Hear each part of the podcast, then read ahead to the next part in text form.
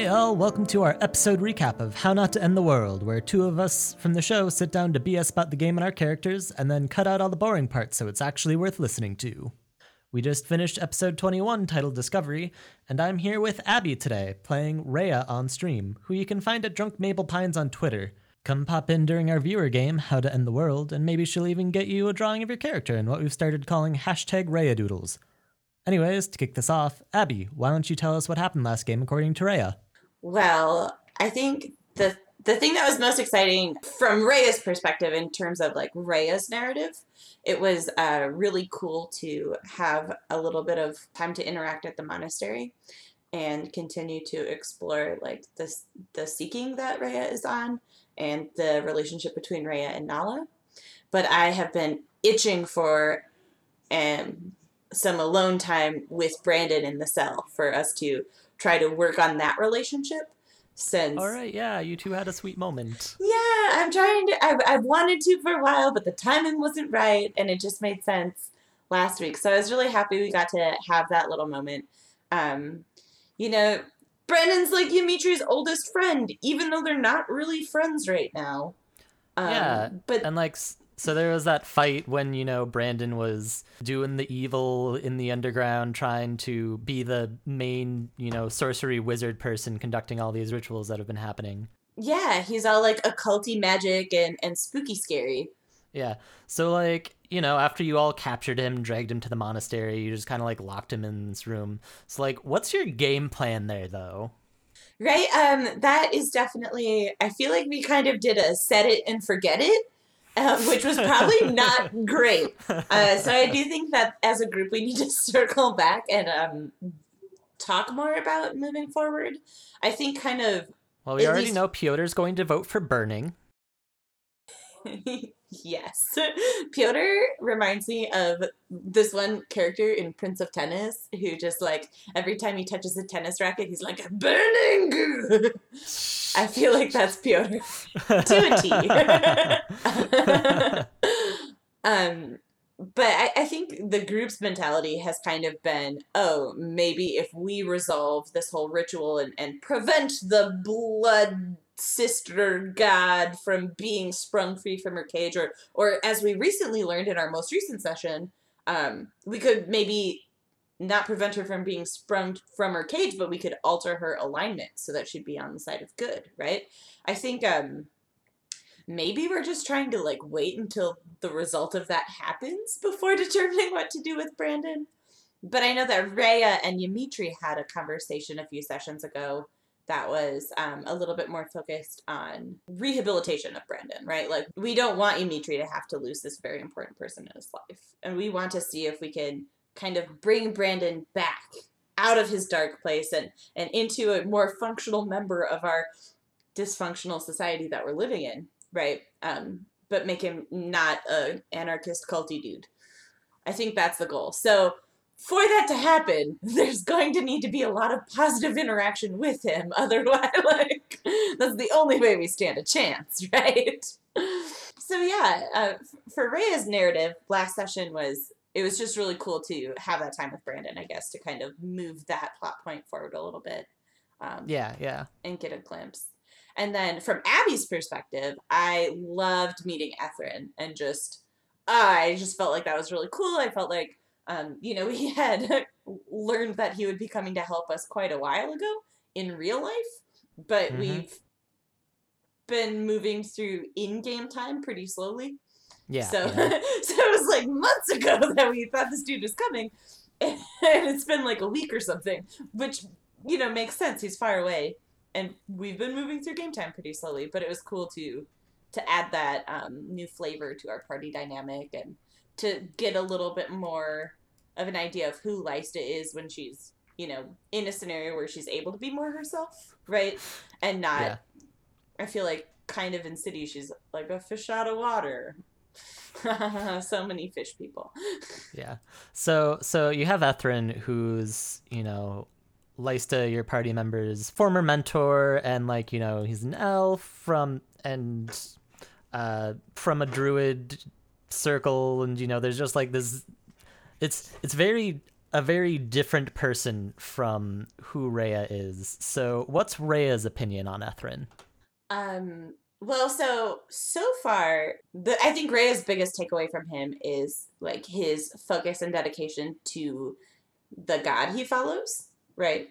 Mm-hmm. Gael, the streamlined man, and Rhea's like never seen someone pray to a god and actually like heard the god respond in kind, right? Um, so I think Ray is a little bit in awe of him right now. and maybe if you look deep, there might be some jealousy there because.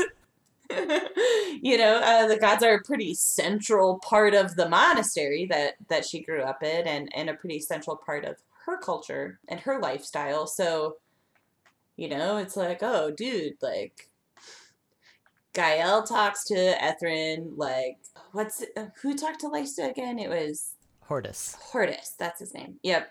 And then Gorn and Kak talk to Milo, and like these other people in the party. Like, yes, Ethrin, you know, is is obviously pretty dedicated to to the divine. Like he pretty much embraces that in his lifestyle, but the other two don't.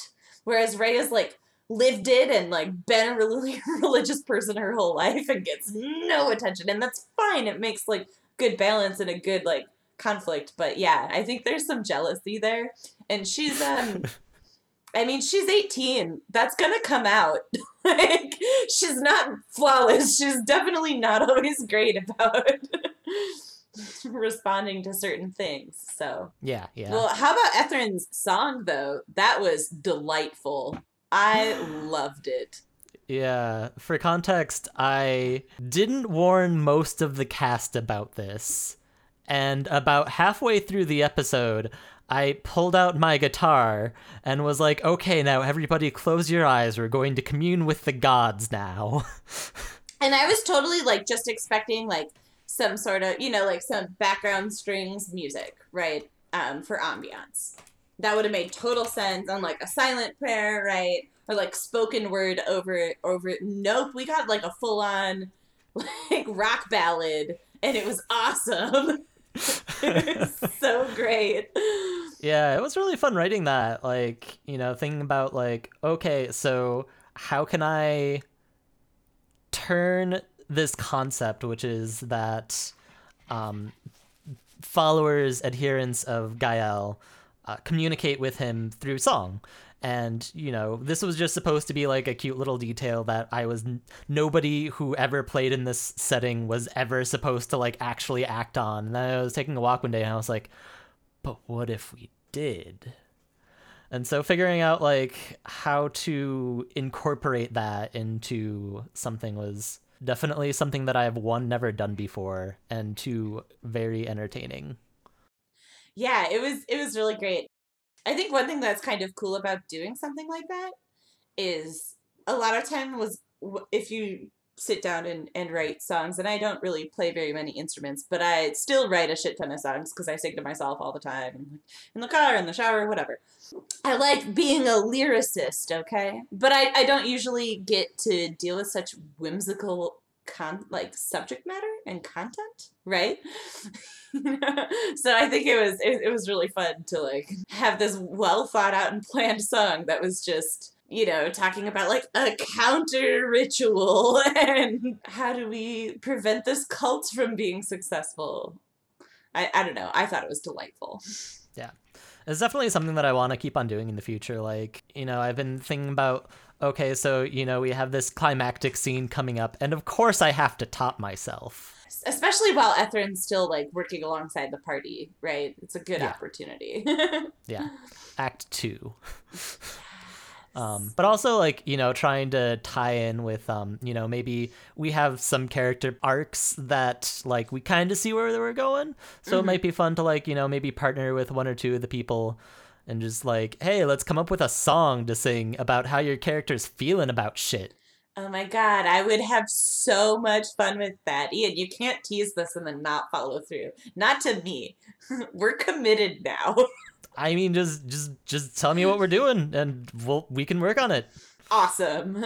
I'm about it. we're friends we live in the same state we can make this work Agreed. Yeah. Um So you have this ritual coming up. The the blood mother who's been in the background, like the background big bad threat this whole time, uh, being pulled in chunk by chunk into this world, and finally the Twisted Fang is getting ready to yank the rest of her soul over to this side of reality. And put her back together again and sick her upon the poor inhabitants of Aquila. Yeah, I mean, who wouldn't want the blood mother to reign over Aquila, right? I don't know. So she's coming, right. and you have this counter ritual. And yeah, what are your predictions for how that's going to go down? Oh man. Well, I'm really hoping that we're successful. The thing about the counter ritual is like really cool, right? Because prior to learning about it, we could really only make plans in terms of like trying to stall things. We weren't a strong enough or large enough force to like really take down all of these cultists realistically, uh, because because they can do they can pack a punch. um, but even with Ethrin's help, you know, like it's, it's only one more person. Uh, you know, we were feeling pretty screwed. But the thing about the cutter ritual is that it has to be done basically around the same time that they're trying to do the regular ritual. So I kind of have this mentality that any small thing going wrong means it fails. And you know, like if we're committed to doing this, that's great because it's a more permanent solution to the problem, but it's also way more risky. Yeah. So yeah, um, I think if we can work together, and if my if my dice can decide once again to appreciate me as a person, then then hopefully we'll be successful. But I think there's a pretty I, I don't know. I feel like there's a lot of opportunities for it to go wrong. Okay. I I'm I Abby am tentative and a little scared. I'm I'm hearing qualified pessimism. How's that?